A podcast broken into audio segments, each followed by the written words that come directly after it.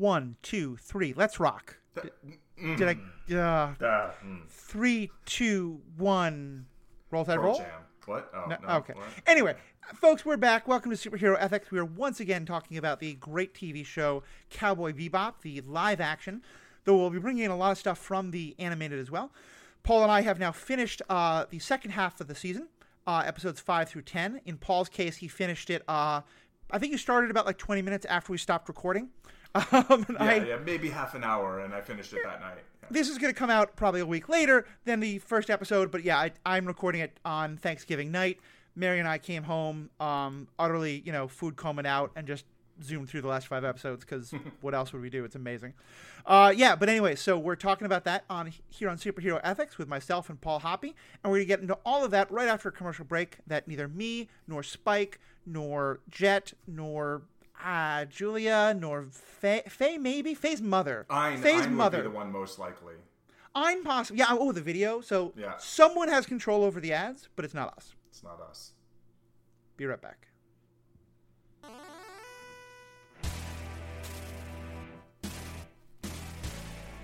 Welcome back. I'm Matthew, your host. I'm joined once again for all things bebop of cowboys. Bop, bop, bop, cowboy bebop. Um, you're welcome. Uh, by Paul Hoppy. Paul, how are we doing today?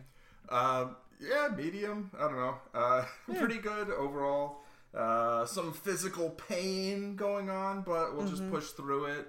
I've Mm-hmm. Okay. been enjoying the TV I've been watching lately, which is a Yeah. pleasant experience. I'm happy about that. So Yeah, the, the, there may be an MCU property that uh, you and I are going to get to talk about in some point soon involving uh, bows and arrows. yeah, yeah. Marvel's Arrow Yeah.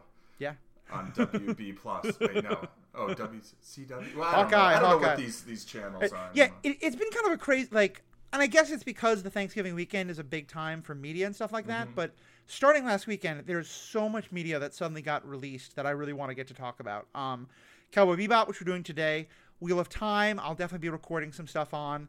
Um, uh, Arcane, which I didn't think I would be s- lining up to watch a TV show based on League of Legends, but I keep hearing is amazing, and we should definitely be recording about it. Uh, House of Gucci, Ashley Coffin and I are going to do something on that because if martial arts is a superpower, uh, fashion design is definitely a superpower. But today we are bebop bopping along with our cowboys. Uh, so yeah, let's just kind of dive into uh, what do you think of the last five episodes and kind of the show overall. Now that you've seen the whole thing.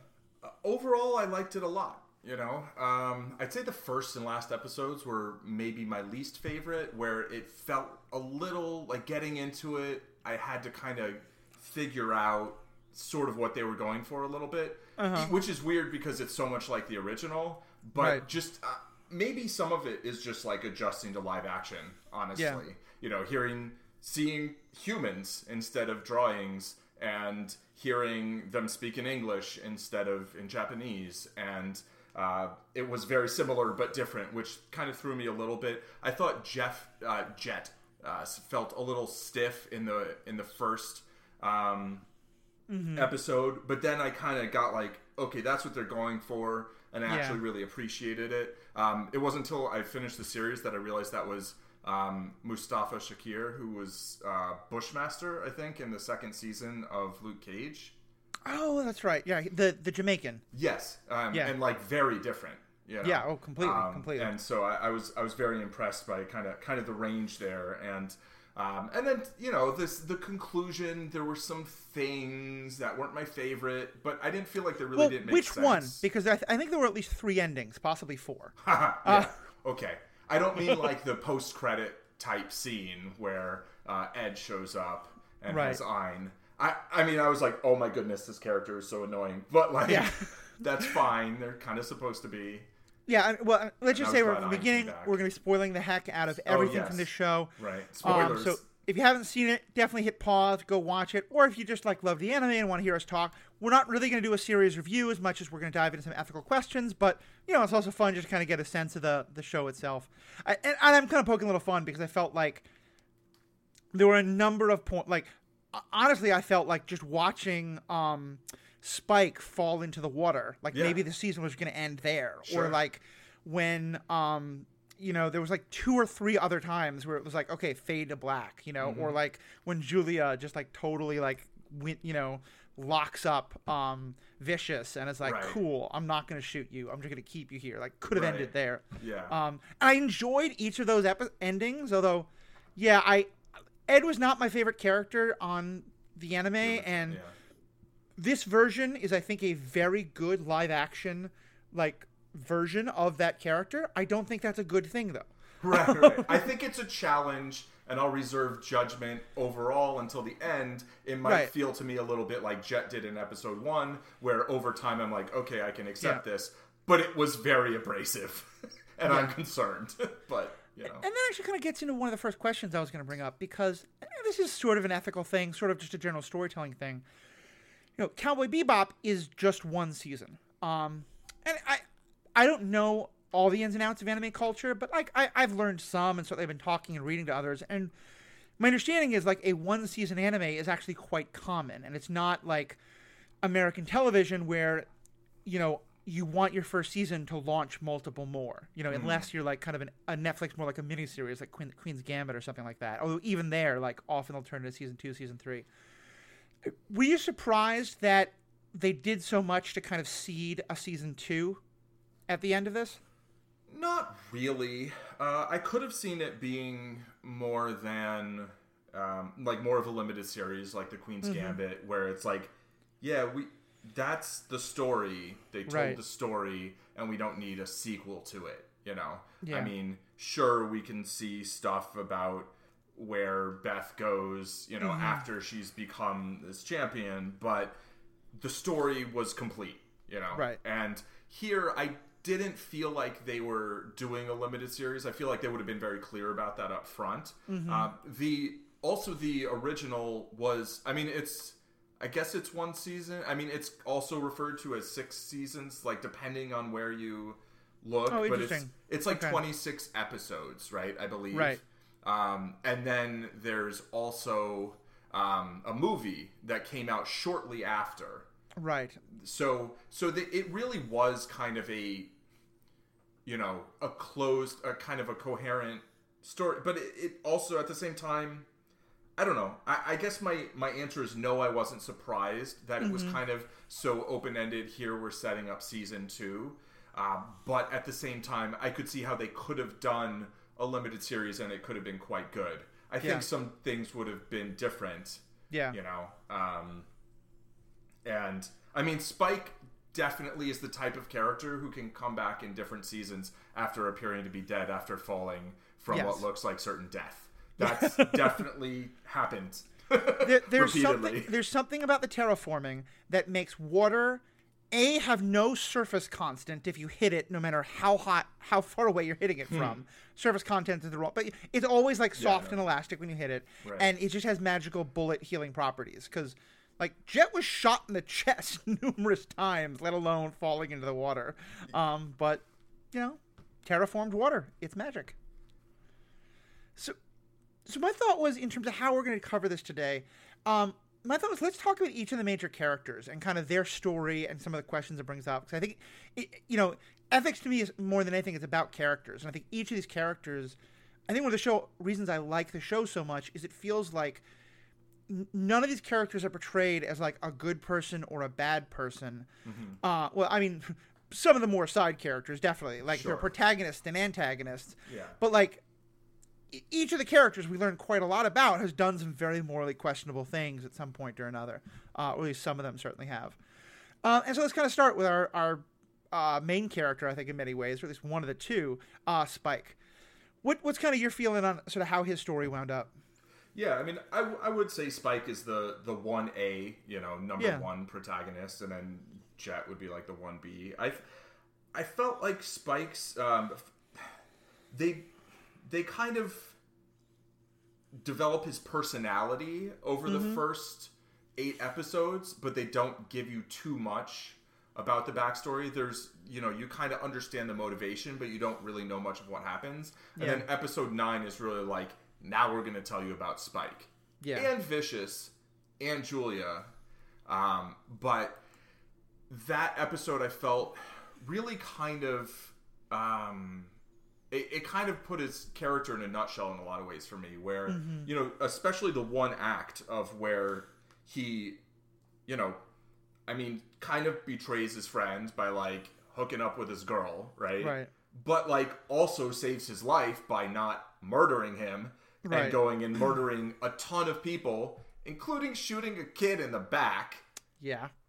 You know, who was running, who was like, "Go, run away," and then Breaking a code that he had set up of like we don't kill kids. Exactly. So like he kind of has this honor, but at the same time it's it's flexible, yeah. you know, and and so I feel like it's less about honor really and it's more about just like this this you know moral flexibility of thinking, you know, what do I want to do for whom and you know and having a certain level of selfishness but at the same time you know going to great lengths to try and help somebody Right. who maybe isn't going to return the favor I, mean, I think I think you're right. Like episode nine, I think is far and away my favorite episode. Uh, like I don't think it's necessarily the most fun, but just all the ethical stuff it raises, all the character stuff it gives us.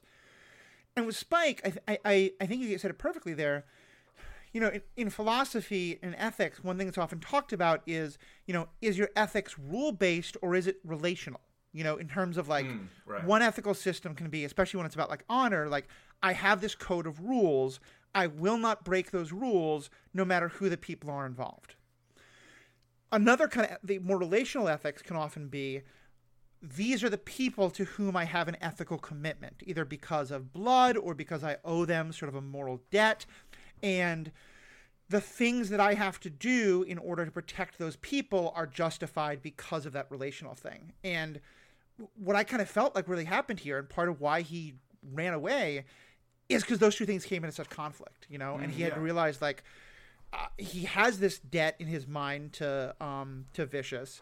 I kind of want to know where they got their names, like because at first I, I always thought those were nicknames, Right. But watching the father, I was kind of like I, I could see this father naming his son Vicious and then yeah being like, for sure cool, you're kind of our adopted son now, fearless. There you right go. right Um, exactly But yeah, I, I I loved it, and you, I think what you were saying about how they gave it to they gave this backstory to us so late in his in the show, I think was really necessary because, like, often the backstory will be yes they were like tied up with a criminal gang but they never like went quite so far like it was that bad but not too bad right he murders a kid for being in the wrong place. You Mm-hmm. know, he murders a lot of people. He's clearly a criminal, you know, Right. assassin.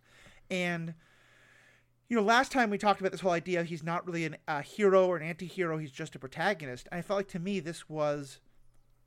I think if we'd gotten that backstory early on, it would have been a lot. I would have felt like, okay, so I am watching his redemption story Mm, yeah how do I feel about that? This was very different, and I liked it because it, it wasn't a redemption story. It was just saying, here's who the character is, and he's a decent person now in some ways. But by the way, like this is his past. Right. Yeah, uh, this reminds me of something that you've said a, a few times, I think, about sort of redemption stories and whether it feels like a character might potentially be redeem- redeemable or whether we want them to be redeemed often has to do with like where we meet them. Yeah. Um, and specifically, I'm thinking of Uncle Iroh, Oh yeah, for sure. where we don't see anything really about Ba Sing Se until kind of later in the series when we've known Right. the character, the character's lovable and relatable to us, and we're like, oh, he laid siege to this city for a really long time, and a lot of people died because he was doing all that, you know? And I think, you know, it, it would be like if you're trying to redeem, um, I don't know. No, that, that I mean, I won't go along the Vader route. That's that's like actually kind of very different and almost the opposite. But Yeah. you know, the idea of not, or maybe it's similar. No, it's like the opposite. But the point is, is like we meet the character where they are now, and then we Right. kind of learn about where they've been, things they've done that we're like, mm, I don't. I don't maybe feel so good about that. Like that Right. whole all of that kind of felt like it was like, oh yeah, no kids, no kids, no. And it's like when he shot the girl in the back, that was sort of like, oh, oh okay. like Yeah. I didn't I didn't really think he was going to do that so much. Although I kind of felt like, uh, hmm, they're they're holding this shot a little while. yeah. you know, like there's often cinematic tells like that. But Yeah, yeah. I was definitely like at first I was like, okay, he's not going. At first I thought the whole point was going to be because he didn't do that, he didn't actually do the job needed. People got away. Mm-hmm. Like I thought maybe she might have been. co- Like maybe she actually was part of the like you know Neptune gang or something like that. Oh, sure, so right, it was right. going to be like because he thought she was an innocent bystander, but then yeah, then he fired, and I was like, I didn't see that coming, and yet it's actually perfect. Right. Um, I, I don't think she was an innocent bystander. I mean, I, which isn't to say that she's guilty, but I think she was somehow related to the people that he just killed. Mm, like she was coming too, yeah. to the party, I think, with like beer or something. I- Yeah. I think, and then he's like, "Just go," you know, and then she goes, and he's like, "All right, I'll shoot you in the back now." Yeah. Um, which I guess is more humane. I don't know. Yeah. You know. And- And I think what I liked about his story so much is that this wasn't a redemption arc. Like he was fixated on moments, but mostly what he's fixated on was that the feel like this this feeling of betrayal from his basically kind of his brother. Yeah. Um, like I I kind of had a joke of like does Bucho mean vicious in some particular language? Right, right, right, Um, right. uh, Bucho being the the antagonist in uh, Desperado. Um, but you know because we never see him flash back to that. Like he's not fixated on that moment. That's not like the moment he's trying to undo. I I- I think what they really showed is that that's the moment that showed him that what he's doing couldn't wasn't sustainable. You know that he couldn't lead this life anymore. Right. Yeah. But it wasn't like okay that that's the horrible thing that I'm gonna have nightmares about for the rest of my life. Yeah, no. I mean, I mean, he was leaving because he wanted to leave, right? Yeah. Like he wanted to run away with Julia. Like Yeah. it wasn't like, oh, I can't keep doing this anymore. Like I don't want to be part of the syndicate. I mean, I think maybe he didn't want to be part of the syndicate because he's like, well, Yeah, I- if you're just gonna kill off your own son, like what the fuck, you know? Yeah, I, I thought it was both. I thought it was the the Julia gave him the idea that there could be something different, okay. Yeah. but and and also that Julia was now someone else he could have a connection with. right. Um, which uh, but I also think that like the shooting of the kid, the realizing that like he was almost about to kill his own brother, Right. You know, or like the person he sees as a brother, like it just it it. He had so many sort of moral extremes of things that Yeah. he did. You know, he went from like I'm going to kill this guy who saved my life to I'm going to have a daredevil hallway scene and slaughter all these people. Um, Yeah, it- yeah, I don't think it was just one take because they kept like panning past brick. Right. Yeah. Yeah. Uh, let me just say it again. I don't think it was just one take because they kept like panning past brick walls, but it was to me it felt very influenced by the daredevil hallway scenes and stuff like that. For sure, it had that that continuous feel. If Yeah. not, you know, there weren't a whole bunch of obvious cuts in it. Yeah, exactly. Yeah, and there were several people attacking him. yeah and i i liked that also then we do get his past kind of catching up with him and um, i think we can talk more about sort of where it leaves him and jet because i think we're both not thrilled with the foggy and matt can't speak to each other at the end of the season aspect Right. of it Right. um, but like, I like that, uh, and we'll, we'll talk about more when we get to Jet's character. But like, yeah, he had been keeping all of this secret for so long, and and in some ways, I think for Jet, it's like it's not going to matter until now it impacts his own life. Yeah, I think that's right. Yeah, I, and I mean, Jet was very much like, I don't even want to know. It's fine, you know. Right. Um, I accept you as you are now. Yeah, and I I think that you know while he has this kind of are we moving into Jet now? I, I guess let me just kind of ask, just to kind of put a point on it with Spike. Now that we've seen his whole season, like, Spike, um, okay. yeah, exactly, well put. Um, I, I think asking is he a hero or an anti-hero, I think we've decided that's not really a worthy question. But just in terms of like knowing what he's done in his past, does that really change how you see his character? Is this still a character you're rooting for and you want to spend time with? Um, It, I mean, it doesn't. Like, I mean, I think he was doing what he thought was the right thing to do, and like, yeah, you know, pretty fucked up. But at the same time, I get it. Um, it doesn't really make the character less sympathetic to me. yeah, and um, in all, in a way, it almost makes him more sympathetic. And I mean, I am partial to the you know somewhat reformed assassin Yeah. character type. So you know, and I mean, you Gross he's Point good at- Cowboy is a, a theme. Right, he's as good at falling from uh, height after getting shot and falling into water and surviving as Jason Bourne. So, there you go. you know, There you go. although I, I guess uh, Faye is is more the amnesiac uh, Yeah. with a questionable past. But yeah, no, I I feel like the background gives me more context to sort of view him going forward. Um, and but like we already kind of knew the idea of what the background was. Here we just got like some really um, literal telling of it, Yeah. which if it wasn't told so well, maybe it would have made me feel less sympathetic. But like Yeah. it just all of the actions there felt very relatable and um, he felt very conflicted to me, right? Yeah. And took very decisive action repeatedly, uh, but while feeling very conflicted. And and I find that compelling, you know, partially because like he's also very charismatic. And you know, I mean, if he was like a really boring character outside of those moments. I might not root for him as much, and it's like, well, you know, Yeah. personality goes a long way. Which- has raises its own sort of set of ethical questions. Of and I think goes into the whole like you know who we like about a character. And I Sure. I, I think one of the ways that I think of Spike is because you and I talk so much, and I talk so much about superhero movies and superhero TV shows. You know, and they are like it's in the name. Like we're supposed to know these people, no matter what terrible things they've done, they still in the end are our heroes. Right. These other people have done some good things, but they're still our villains. Like th- this is more like Goodfellas or Godfather. You know, Mm, it's yeah, yeah. it's a story about people who probably are, are doing things that we don't think are like good things to be doing but but very much i mean like in in many ways to me him and vicious like uh they remind me a lot of characters from the wire you know like this is the world they grew up in this is what they learned Sure.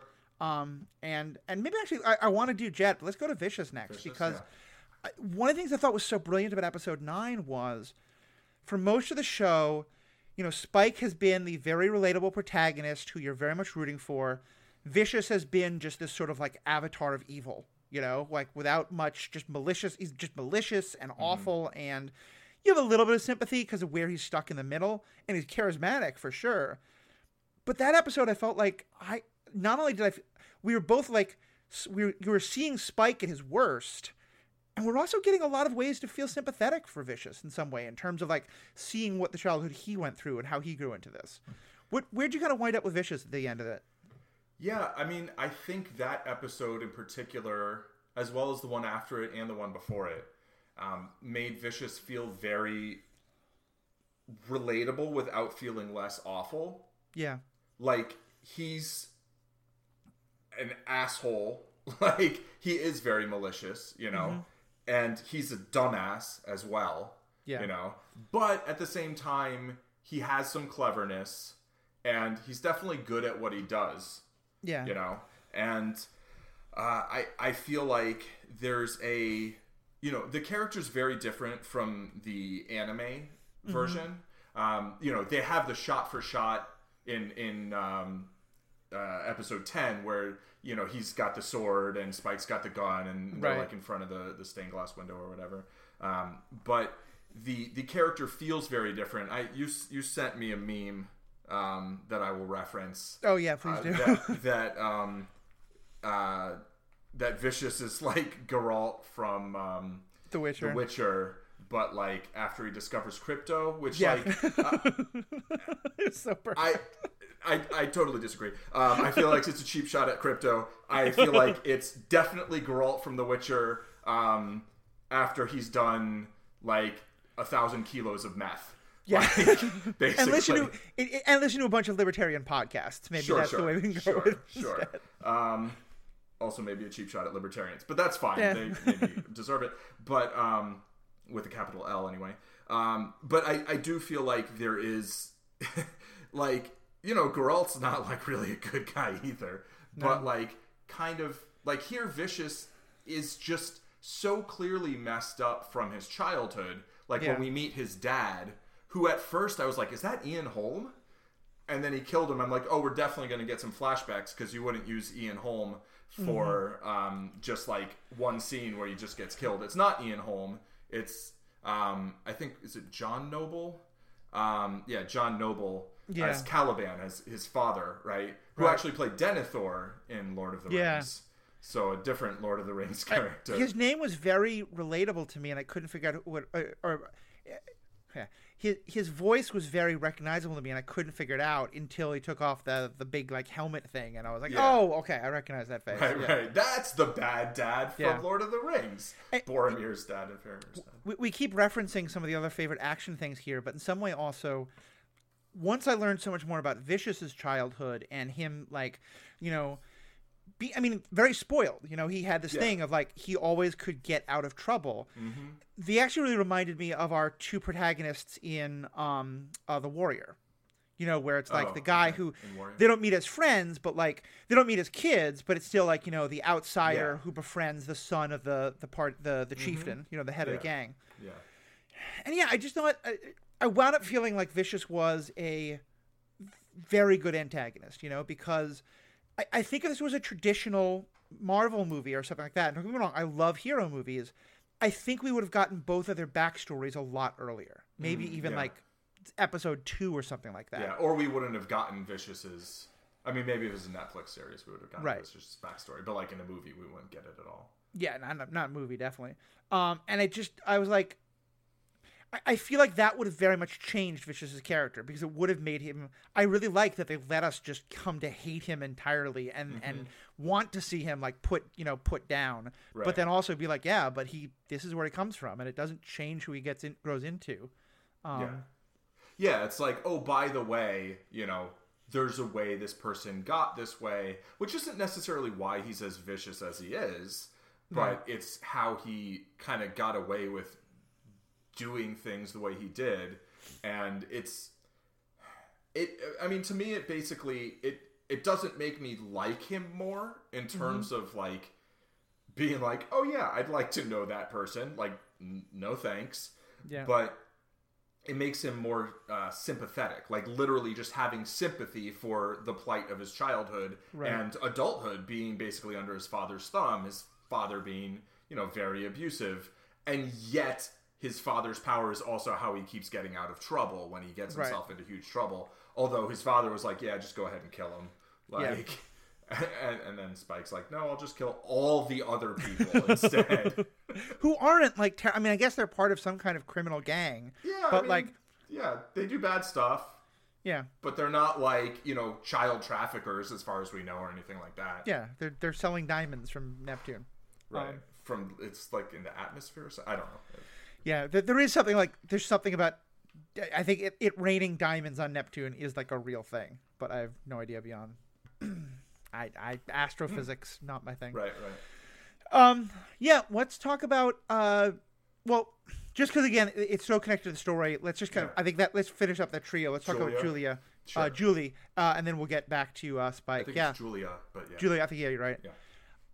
I, wound up loving her character, and I love the direction she went in episode ten because I think it was easy to see her for a lot of the show as the the sort of the character that Faye Valentine often would have been if this was written 20 years ago. You know, it, it- 20 years ago or 30 years ago, the the Faye Valentine character is the one who's always going to get you know captured and have to be rescued and be like Right. kind of the the damsel in distress. Most of the season, it felt like that's kind of what they were setting Julia up to be, and I love that that was not the case. You know that she she was warned sort of to stay away from like I, I thought it was going to be that she was actually with Spike for a while and then mm. like Vicious kind of stole her away or whatever. Right. Seeing that she like went into this relationship with Vicious with her eyes open, being Yeah. warned against it, Yeah. had this kind of traumatic moment where like she, you know, saw him like hit someone with her car and and it upset her clearly, but then just seeing like the for lack of a better term, the viciousness of, you know, her at the end, you know. I just was like yeah, that many years with this guy would probably do that to you and also that's probably part of like I don't think she was like, you know, innocent sweet person at the very beginning. Like she probably had some darkness too. Yeah. Um, so, I mean, first of all, just about Faye, like it was written 20 years ago, the original, right? Okay, And yeah. At, at points, she does need to be rescued. Um, although I, I think everybody needs to be rescued at times in the series. They get themselves into bad spots. But For me, 20 years ago is the 1980s, which um, is a problem, but we're just going to move on. Right. Um, okay. Moving on. Um, the the Julia character in I think in the show is quite different, and I I think here they you know definitely made a choice to um, you know throughout most of the story she has very little agency, right? Right. But you can see like some wheels turning Yeah. right? And like she's clearly trying to manipulate things. It looks like things are going very poorly. Um, and then when things resolve in a way that um, you know that we you know that seems like oh good you know like you know vicious has been defeated and now you know she she basically shows up after a little bit of sort of machinations oh that scene bothered me oh my goodness Which scene? the, so the scene where she convinces um the syndicate oh, person. person in to- the back seat to like help her uh huh. which like okay cool great and then she's like i'm gonna kill the driver first Yeah, that was what I, I wanted two things. I wanted like to see a little bit more of them having been close in the past. Right. And like that woman feeling clearly obvious guilt that like Right. she knows she's doing something terrible to Julia by bringing her back to Vicious and she feels bad about it Mm-hmm. because then there's sort of a like I'm redeeming my mistake. Right. But also the like yeah, she's clearly I mean, she's clearly not just like random impulsive person if she's that high up in this organization. yeah yeah So for her to be like, "Yeah, you're right. We should turn on him right now." While there's another guy in the car and we're driving. I mean, at least shoot the other guy and then put your gun on the driver and be like, pull the fuck over. yeah, You know, like, or shoot the driver second, but like you're trying to kill the driver and then the other person's in the front. Still, like, what are you doing? That just Yeah. didn't make any sense to me. But um, I, I do agree with you in terms of it would be nice to see a little bit more development there. I did actually feel like, you know, the actress sort of sold to me the idea that that character was kind of questioning things yeah, definitely. as things like up until that point even so um, so that didn't feel like it came totally out of nowhere to me. That's where i was like oh julia's definitely gonna be up to some shit. And then when Yeah. she walks away from the car i'm like aren't you gonna see oh she doesn't care if she's okay. Yeah, and that that was sort of where i was like okay she's um yeah she's like maybe not the best in a lot of ways. Yeah. and it's understandable she's had you know she's been held as a, a prisoner basically we found out you Yeah. know. Um, we didn't necessarily totally know that the whole time but um, yeah. I- I mean, just to say on the car, I, I thought I had the exact same thought, and I thought it was very well done because it seems pretty clear that like that other woman, the guard, Yeah. thinks that she's dying, you know, and Right, is right. doing a kind of like, "You go on. I did this for you. Make this worth it," you know. Mm-hmm. Right. Um, I kind of just made a Private Ryan, uh, Saving Private Ryan reference, which I really Yeah, didn't mean yeah, to because it's. The one awful moment in a fantastic, in an otherwise fantastic movie. Well, no, the graveyard scene also, but Oh, that- anyway, um, um, but like you're right. Like if we wanted to show her that she was this innocent dove who needed to be rescued, she would have had a no, no, you saved me. Let me see if I can help you. Right. And that the other person convincing her like, no, no, no, it's hopeless for me. You go do. But in fact she's just like, oh, you want me to? Okay, cool, peace. yeah was like- exactly and I just, I admit I didn't see it coming. I loved her reaction to, to, to Spike when Spike Right. was like, you know, Yeah. now we can make this better. Yeah. And, you know, because from her perspective, like, why didn't he come back for her? Why did he make yeah her wait this yeah yeah time? yeah it's a really good point You know, and Al- yeah. Although it's like there is a pretty legitimate like he thought she didn't want him to. That seems legit. Yeah, although I, I, I like well, it's kind of funny because it's the very Romeo and Juliet thing because they both talk about how they have this like deep, incredible love for each other. Like they banged once, like, Right, right, and they like even then like they hung out a couple of times. They weren't like at least as far as we got in the show. I think they hung out a little bit more than that. Like there was Uh-huh. a fair amount of sort of third wheelage. Right, You know, but like they weren't but- having deep heart to hearts because Yeah, yeah, yeah. Vicious was always there. Yeah, yeah. Um, but yeah, I, I, I guess I think I told. It, to me, it's one of those miscommunications where I very much understand both sides. Sure. I totally understand why, from Spike's perspective, he's like, she chose not to. But I also understand from her perspective, being like, how could you think I would do that? Like, Right. we had just seen him kill someone. We had just seen him do all these horrible things. I've just tried to throw everything I have out the window for you.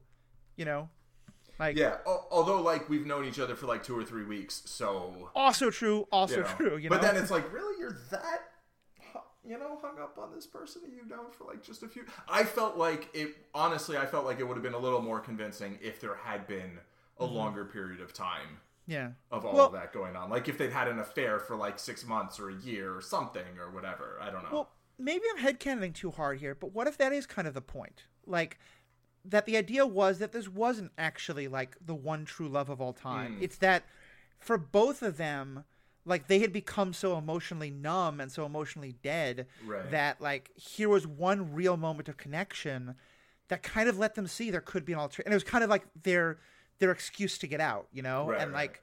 It may well be that they would have gotten out and three months later been like, "Ah, "You snore, you you don't brush your teeth, but like we're done," you know. Right, like, right, right, right. Um, I don't know if that was intended, but I think it's certainly a way to read it.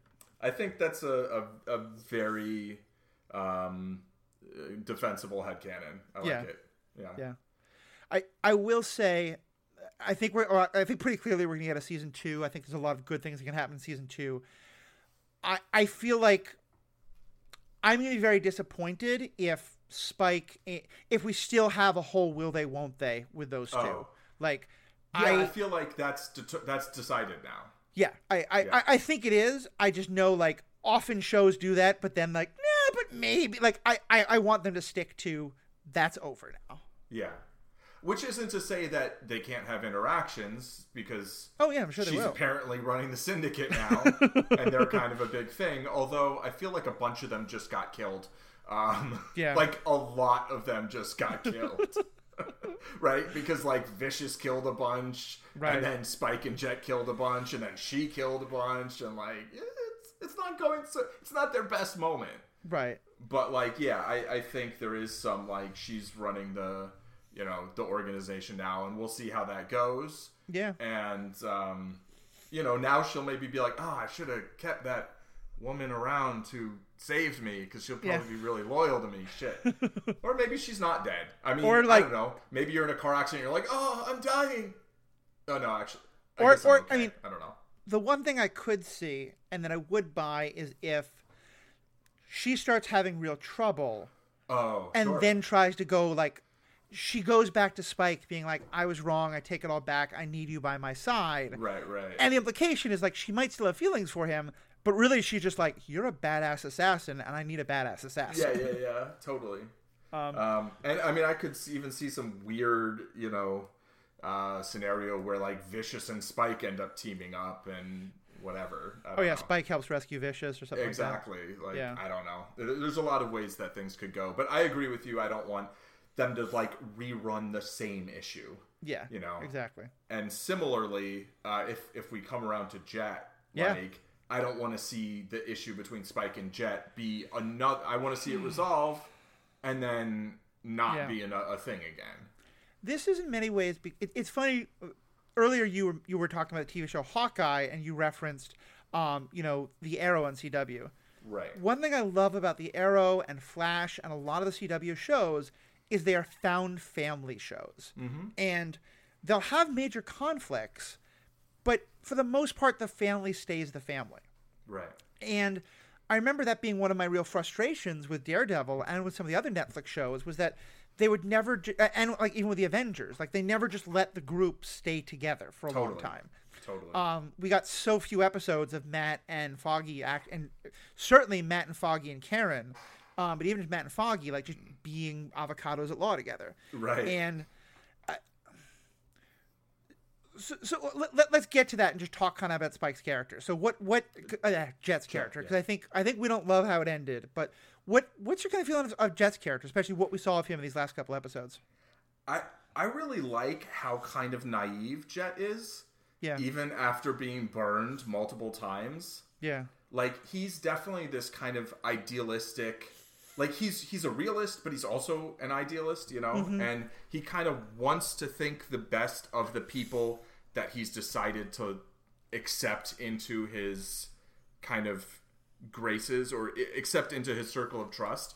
It hasn't gone great for him, to be honest. I mean, Yeah. he's had two partners we know about, and uh, one of them betrayed him and cost him five years in prison, and uh, and then tried to kill him, I guess. And then you know the next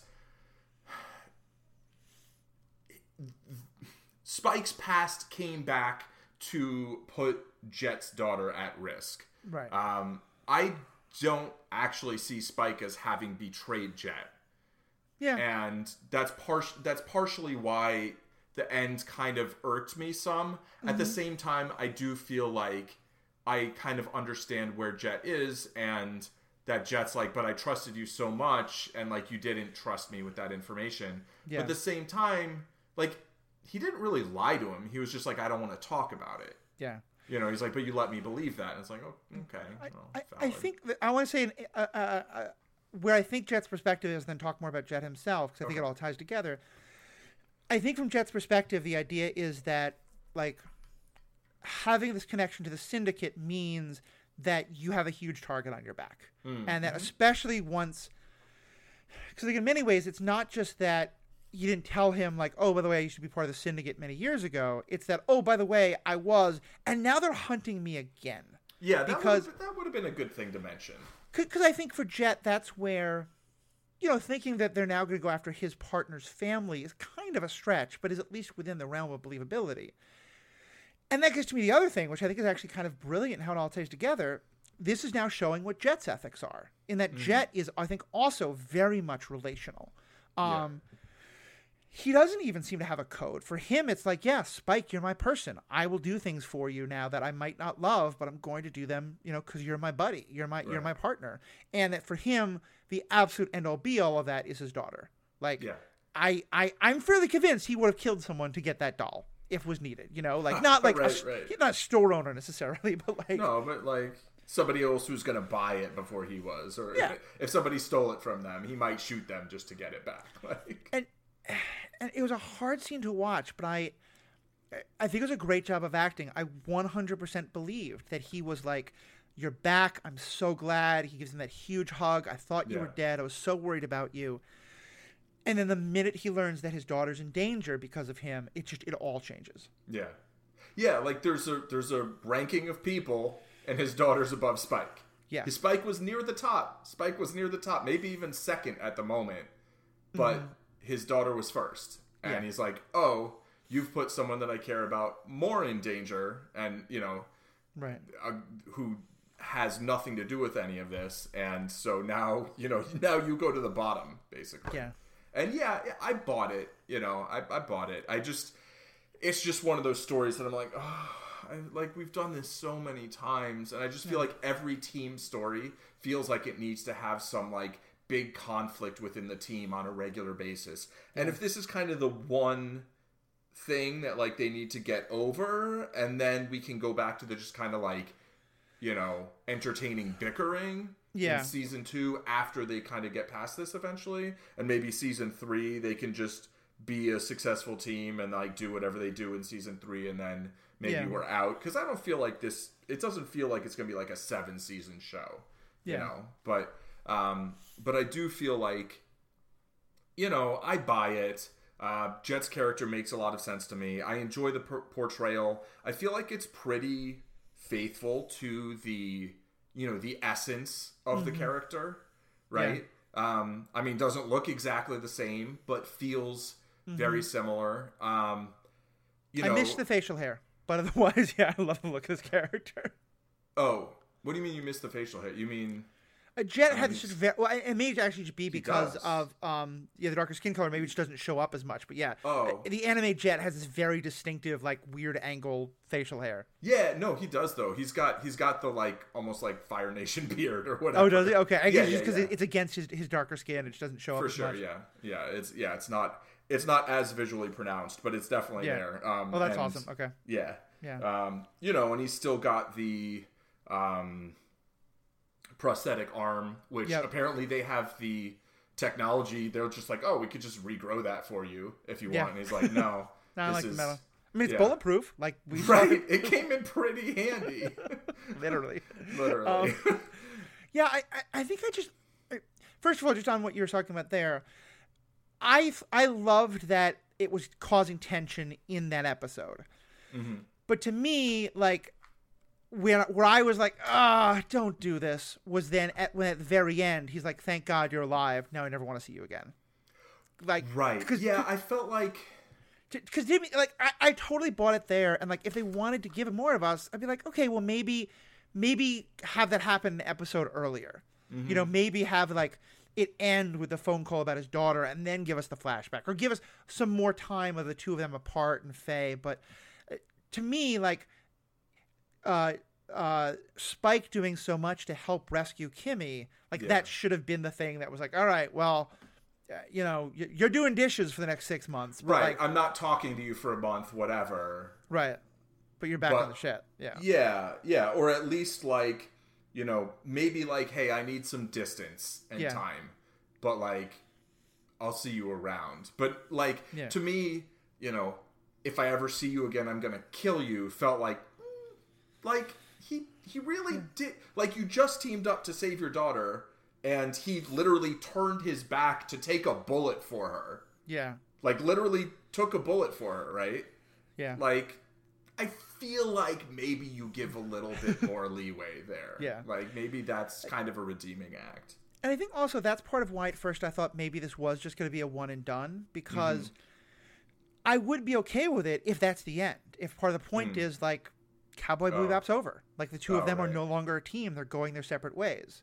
But yeah, I don't want season two to be about like, especially because like to me, like if if anything, the two of them are going to get together because Faye's in trouble, you know. But then I don't want like. Okay, so we spend three episodes getting these two back together, and then but Faye doesn't trust them because she did like it just Right, right. just get the three of them back on the damn ship. Like, yeah, I agree. I agree. And get Ein back, and I guess Ed can come along too, yeah. and hopefully we'll grow positively on, I- on us. I also just this is somewhat great, just great character development, but also some of the ethical stuff of it. Like, Mm-hmm. I just love the portrayal of him as a father. Like, Oh yeah, the scene of him watching the recital while the fight's happening in the background, was like hilarious and great. it was hilarious, and also just like.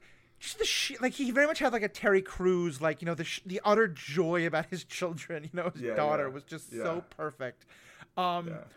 and yeah, I mean, I think because of things like that and the doll, I 100% bought that. And and here's the other kind of ethical. Well, let, me let you comment on that if you wanted to, and then I'll kind of keep going. Yeah, I, I mean, I really enjoyed the relationship with the daughter and like kind of how he was, you know, trying to be there more, but that it's difficult. But like, I really enjoyed that he actually got to be there Yeah. while Spike was getting the shit kicked out of him or kicking the shit out of people back Yeah. and forth, you know, in the background. I mean, I thought that was a great scene, but also like, I liked that it wasn't like, oh, I've got to go right away, and then he missed it because that's just such a layup like manufacturing conflict and then we can have like the mom being mad and blah blah blah blah Yeah. you know but here it's like no we're actually gonna ha- let him have that nice moment Yeah. you know play it a little bit for laughs at the same time and you know and we actually get some action in the background that's kind Yeah. of low stakes action because like we know you're not going to have anything super serious happen back there but, Yeah. yeah i thought that whole episode was was really good um And it also developed uh, a dynamic that, in our coverage of Ant Man two, I think I talked about this more there. But mm-hmm. I, there, one of the oldest tropes that also drives me crazy, and I think you've said the same, is the our hero has an ex-wife who now has a new partner, and like he should win them back because the new partner is an idiot, and like you know clearly that's his woman, he should win back. right And both in Ant Man and this, there's none of that, you know. Yeah. And like, it was actually really touching when the the mother was like, "Hey," you it, it, she wasn't like, "I want to get back together with you," but just like, "Hey, it means a lot to me that you are trying to be a part of her life like this." And and even the stepfather was like, kind of, yeah, like, you know, he when he's like, "Oh, dude, you just killed the guy who could have gotten your name cleared," like, that, Yeah. He, he's that's kind of like, buddy. He's kind of twisting his tail, yeah, but he's being like, so yeah. I just love the way that that dynamic between the three of them developed. Yeah, and I think that was that was the moment when um, Chalmers, the like stepdad or Mm-hmm. Yeah. or whatever, um, found out that Jet definitely didn't do it, Yeah, and that Jet found out Chalmers definitely didn't set him up. right. Yeah. So there that- was, I think, a moment of understanding from that. That was episode five, but Yeah. I think that plays in very heavily to Very Jet's so. character and and that dynamic. Which which yeah, I mean, it's very similar. It's like you know the. The the dad is like on often on the wrong side of the law, but kind of a good guy, and like the you know the stepdad's a cop, and they're a little bit at odds. But Yeah. then think you know, but then the you know the dad's like trying to be there for the daughter, and it all kind of works out okay-ish. You Yeah. know, in the way that things in real life sometimes work out okay-ish. Like Yeah. people get along and move on, and it there doesn't always have to be some huge drama Yeah. around something like that. It can kind of just be the way it is. Exactly. Exactly. So let's talk about the uh, one last kind of like really major character we haven't really gotten into, uh, Faye. Uh, and I, I've been curious to read. There's actually a lot of like debate back and forth about her character. Um, I mean, there's the, the idiotic uh, comments from those who just wish her outfit was sexier, which I, I think she looked amazing in this outfit, but they just wanted it more revealing. But even putting those aside, there's a you know, I I was kind of surprised to see a lot of comments from folks like thinking her characterization wasn't good, or because I, I really enjoyed her character. But what what did you think of her character and kind of the way they evolved her and the choices she makes? I would say that I mean, yeah, like the anime costume is just it's an anime costume. Like Yeah. The the actress actually I think tweeted like, "Well, we tried that costume, but it uh, entirely disappeared into various crevices of mine, never Yeah. to be seen again." so we went with this other more practical costume, which uh, you know, I think makes sense. I think it's a good choice like practically and visually. I think it Yeah. works, you know. Um you know, people complaining that something isn't exactly how it is. It's like people saying Ahsoka's uh, head tails were like not long enough, and it's like, come on, like, Yeah. you know, it's like okay, you know, I, I whatever bothers you bothers you, that's fine, but like. I, I I can't get on board with the outrage over that sort of thing. I Mm-hmm. do think the character is very different Agreed. in the show, uh, in in the live action from the anime. Yeah. and you know, which is fine. Um, Spike and Jet both feel very similar. You know, Vicious is very different too, mm-hmm. and I think some people didn't like that. Vicious is way cooler in the anime. yeah. You know, he's like the crow, or what? He's got like a raven on his shoulder all the time. Yeah. Like you know, um, here he, he feels like a meth head, kind of. But you know, but I think you can have a similar character or a character who's kind of fairly different in essence, but works better for your story. Maybe works better in live action than like I, you know, when they do the live action Avatar, like I kind of think Sokka can't be quite as goofy Yeah.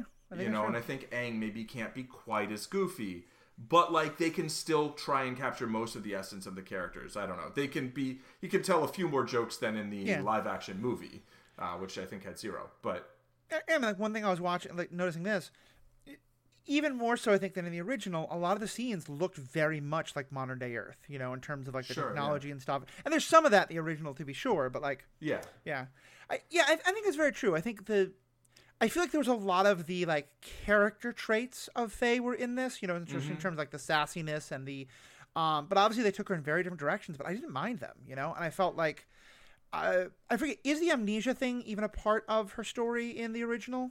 yeah. So she's an amnesia car- con artist, I think, basically. Right. Okay. and um, and there's like bounty on her, and she's like in debt, and there's there's a bunch of stuff like that. Yeah. um, I, th- I think the, her first appearance in the series is um, she's like running a con as like a casino dealer or something, and then Yeah. Mm-hmm. there's some chip that's got some special decrypting properties or something like that. Yeah. So you know the way she. You know, she gets captured by them and then locked up in the toilet, and so there's some kind of similar scenes. Mm-hmm. Um, here they introduced her earlier, and I kind of felt like her first appearance didn't quite gel with her when she came back in like episode 4 Mm-hmm. right? Because she, I don't think she was in all the episodes of this, uh, of the of the live live yeah, she was pretty much totally out of episode two, and I think and three, I think she comes back in three. But maybe she comes back in four. No, you're right. She does come back in four.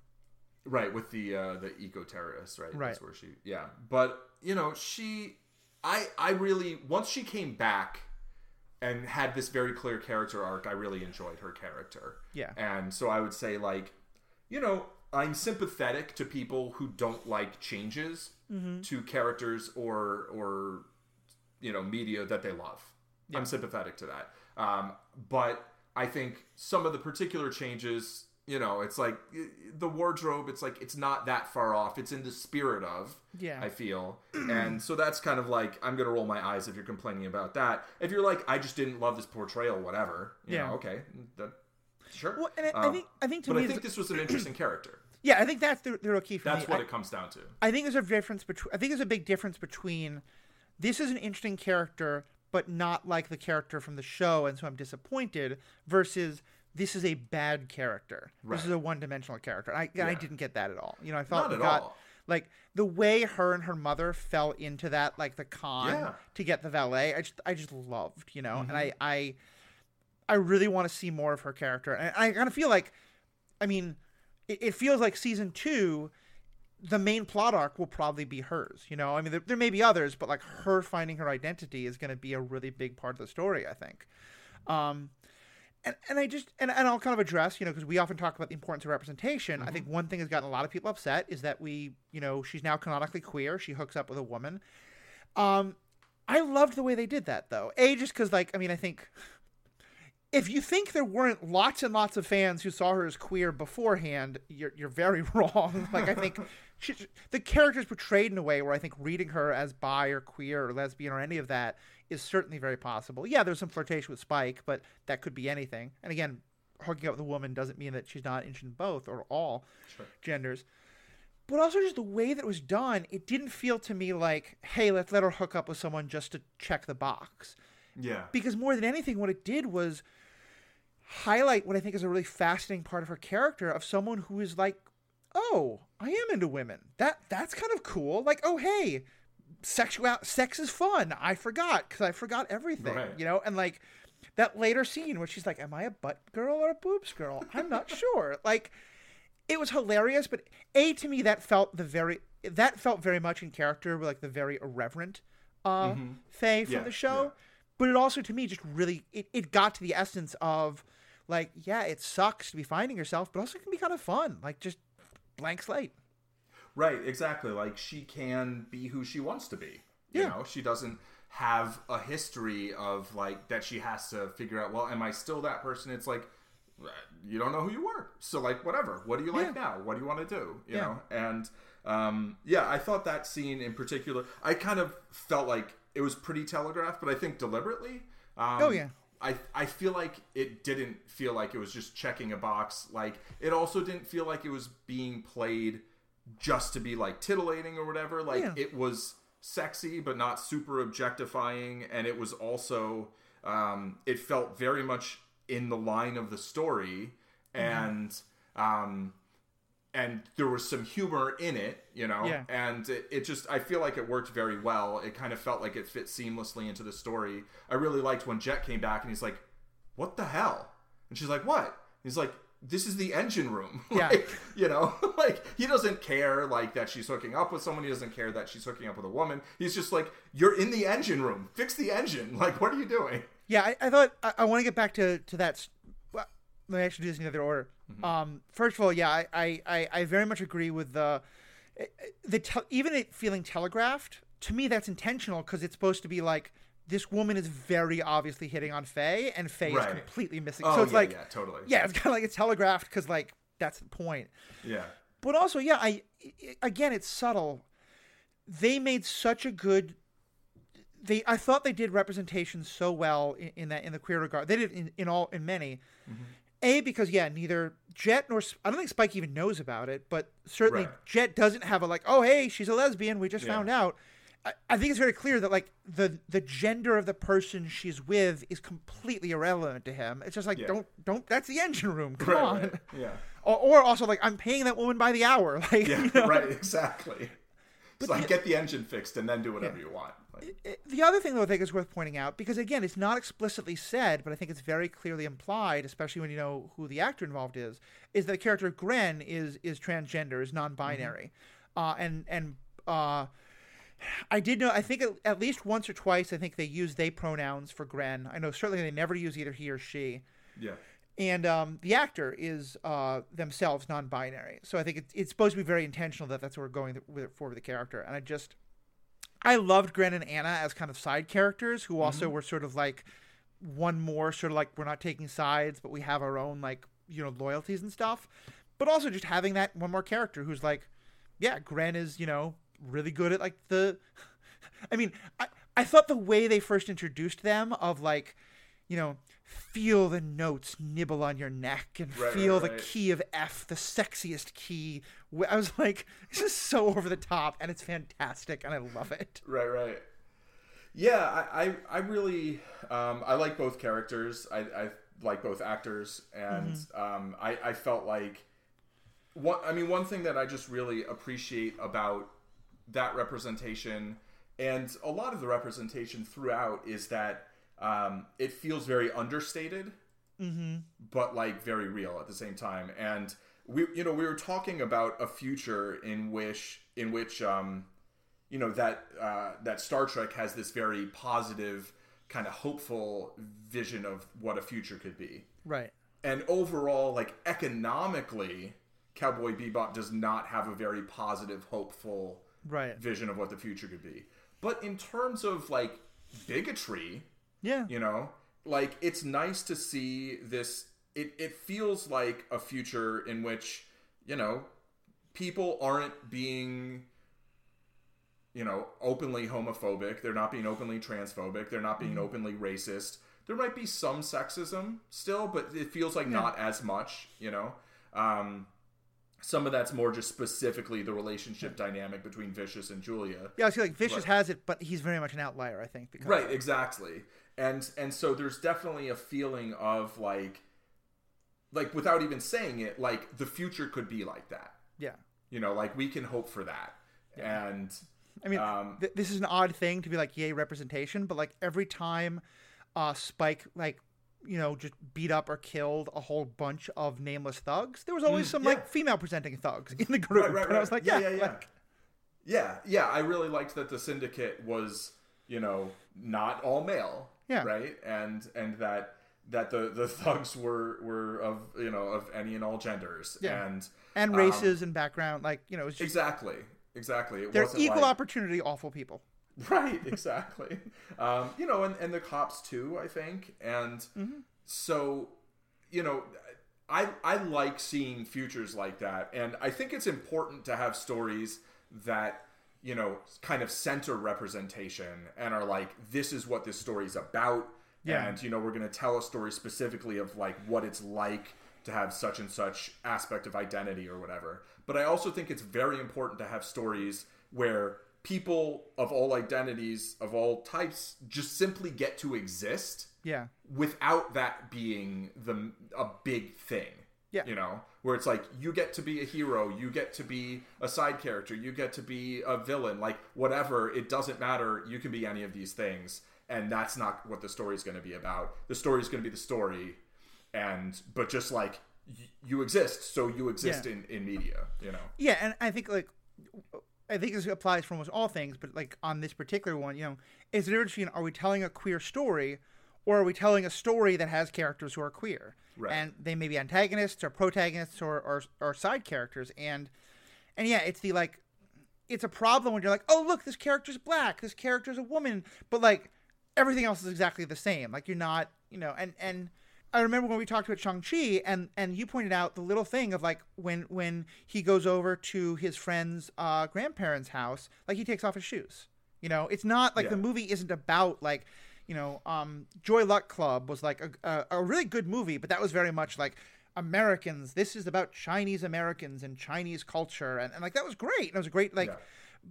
That that's not what this is, but but Shang-Chi is a Chinese American character, and all the ways that that influences things were, were present there, and that's yeah, to me that's exactly what this was. Is th- it's not a queer story; it's a it's a story about a universe that has all kinds of people, some of whom are queer.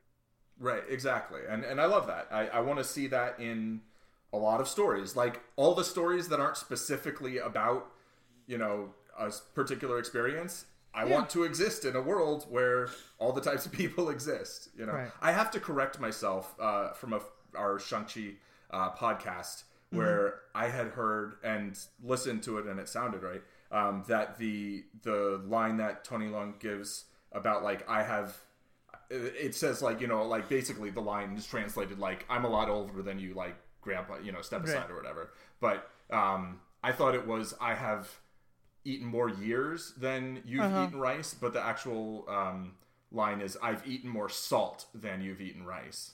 And the words for year and salt is very similar. But i mean if you think about it think about how much physical rice you could eat and then how much sodium that much physical salt would be Okay, that's fair. I was like, I oversalt my food by quite a bit, but yes, no, you're still in terms of like, But you're not one to one ratio no, no, of rice, and you know, for in a culture where rice is a staple, right? Yeah, like, exactly. You might not eat as much rice as the average um, person. I mean, maybe you do. I don't know. Yeah. But yeah. Anyway, I just I just uh, thought that was uh, you know Yeah, that's cool. That's appreciated. Because you, you brought up the the shoes and Yeah. you know Shang Chi.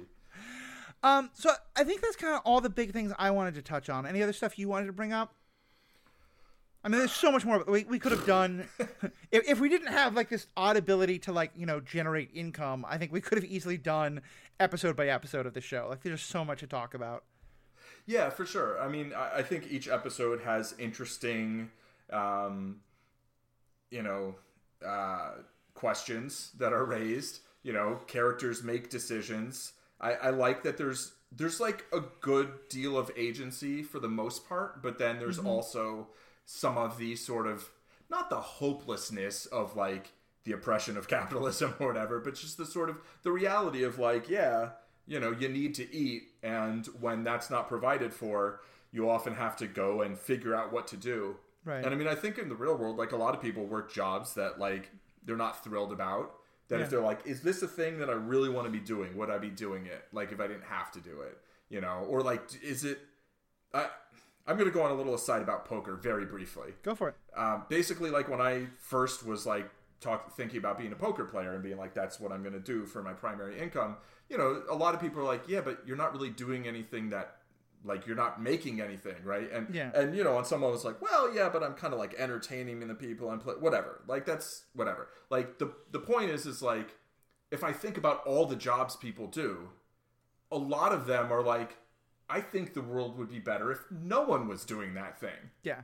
you know there, of course there's things that like people do that are great and very helpful and very important um, but if people weren't like stuck doing so many of the things that i kind of think like maybe are not the best and maybe the world would be better if nobody was doing those things then there would be more time and more you know ability for people to do the things that i think really do add value to the world Right. and to other people's experiences um, and so yeah, I, I, I don't know. That was kind of out of nowhere, but um, but I feel like in Cowboy Bebop, like they are kind of stuck in the cycle of they're always looking for the next bounty, Right. Because they need fuel, they need food, Yeah. you know, fuel for the ship, fuel for their bodies, basically.